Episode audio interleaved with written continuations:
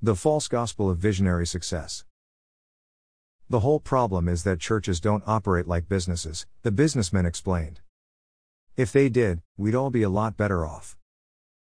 I can't remember what prompted this discussion, but I heard it a few times from this man and others.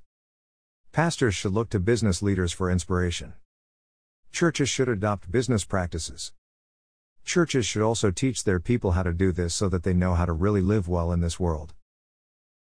It's widespread. It's the false gospel of visionary success.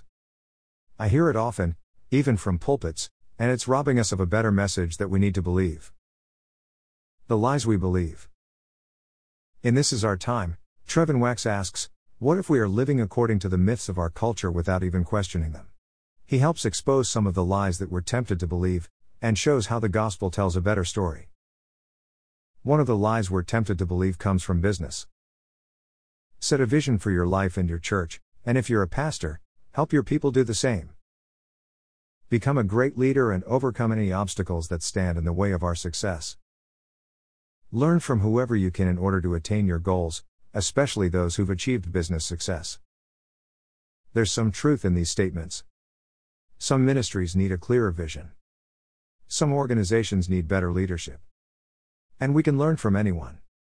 But the problems with this approach are many. These lies are more aligned with the North American vision of the good life than Scripture. They offer a vision of the good life that the writer of Ecclesiastes found empty.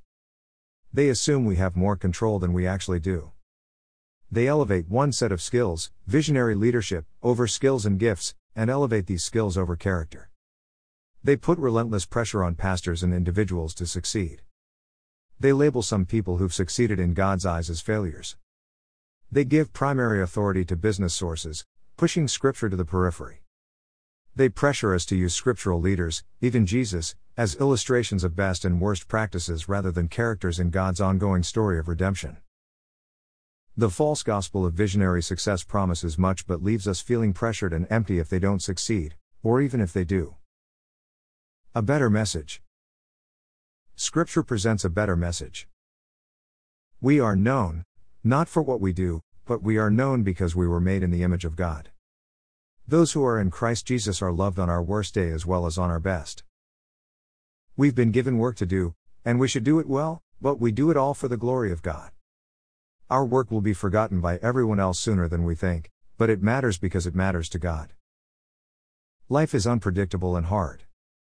We will suffer more than we expect in this life. Many of us will labor and never be successful in the world's eyes. But God's evaluation is the only one that matters. God uses even the difficult things in our lives for our good and His glory. The church isn't a business.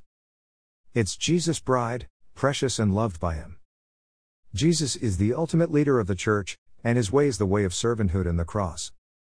And He's given us everything we need to know in His Word for how to live wisely in this world. We can learn from anyone and anything, but we can never find better wisdom than in the Scripture. Live and serve well, but look to Scripture for your models, not to the latest leadership book on Amazon. And when everything's said and done, what matters is that we fear God and keep His commandments, not that we're well known or succeeded in becoming visionary leaders. The call on our lives is not to make much of ourselves, but to lose our lives so we can find them. Let's preach and believe a better gospel. This false gospel is an invasive species that seems to spread easily, so let's be on guard. Pastors, please never preach the false gospel of visionary leadership. Let's make it clear that Scripture is our authority. Let's lead as shepherds, not CEOs. Read business books if you want, but be mastered by the Word. Let's stop attending church conferences where Bibles are rarely opened and this false gospel is preached.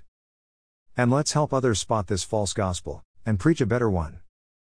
If your church has heard this message, then help them hear a better one.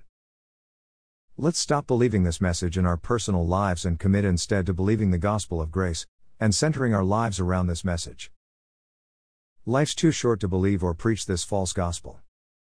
We have much better news, and we've been charged with guarding it and passing it on. Let's not settle substitutes.